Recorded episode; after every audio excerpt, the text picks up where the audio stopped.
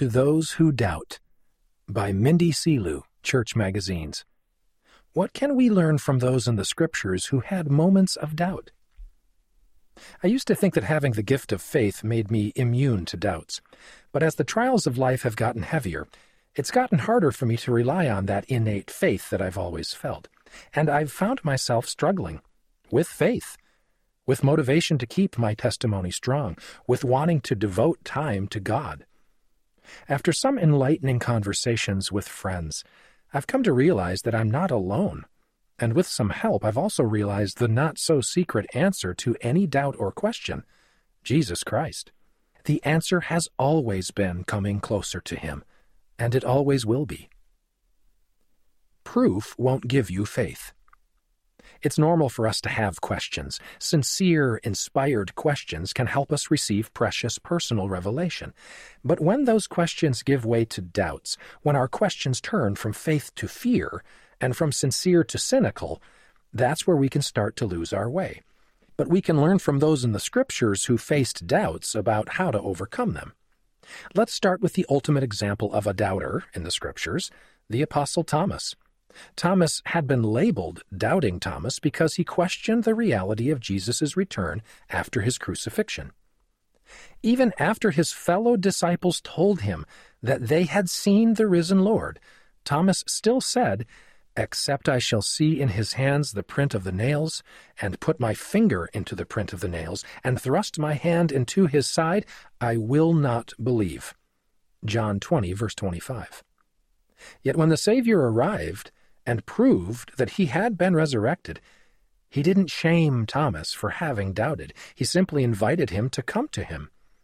Reach hither thy finger, he said, and behold my hands, and reach hither thy hand, and thrust it into my side.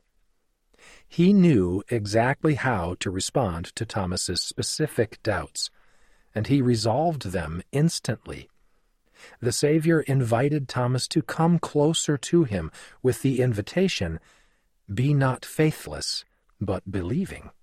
From John 20, verse 27. Maybe you're the kind of person who really wants that kind of concrete proof too, but a wise friend once reminded me that proof won't give you faith. And the Savior doesn't ask us to track down proof, He asks us to simply believe because that's what faith is the substance of things hoped for, the evidence of things not seen. It's not about having a perfect knowledge of things, but a hope of things which are true. You have to take the first step. The Apostle Nathanael was another example of experiencing doubt when his friend Philip told Nathanael that they had found the promised Messiah and that he was from Nazareth. Nathanael's comeback was, can there any good thing come out of Nazareth? Whether his question was serious or sarcastic, it clearly showed that Nathanael had some serious reservations about the so called Messiah. Philip's simple answer, Come and see, was enough to entice Nathanael to come and learn for himself that Jesus really was the Son of God, the King of Israel. After his personal experience with the Savior, Nathanael's doubts were gone and Christ promised him that he would see greater things than these from John 1, verse 50, that would also prove that he truly was the Savior of the world. All it took was for Nathanael to take the first step and come and see for himself. As the distance between you and the Savior shrinks, your doubts will begin to shrink too.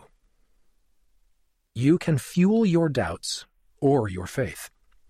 In the Book of Mormon, we read about Zeezrom, who was way beyond doubting. In fact, he was a man who was expert in the devices of the devil. It's safe to say that he didn't believe in Jesus as our Savior. He didn't believe in God, period. His only goal was to make others doubt too. But after his conversation with Amulek, something changed. His doubt driven heart became open to the Spirit. He listened to the words of these prophets instead of people who didn't believe, and he began to inquire of Alma and Amulek diligently. He started to believe the words they had spoken about God, his Son, and repentance. He went from doubting to seeking answers to sincere questions. Zeezrom's belief in the power of Christ unto salvation and in the redemption of Christ saved him and healed him. When you find yourself doubting, who do you turn to? People who fuel your doubts or your faith?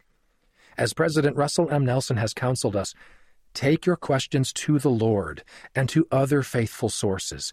Study with the desire to believe rather than with the hope that you can find a flaw in the fabric of a prophet's life or a discrepancy in the scriptures. Stop increasing your doubts by rehearsing them with other doubters.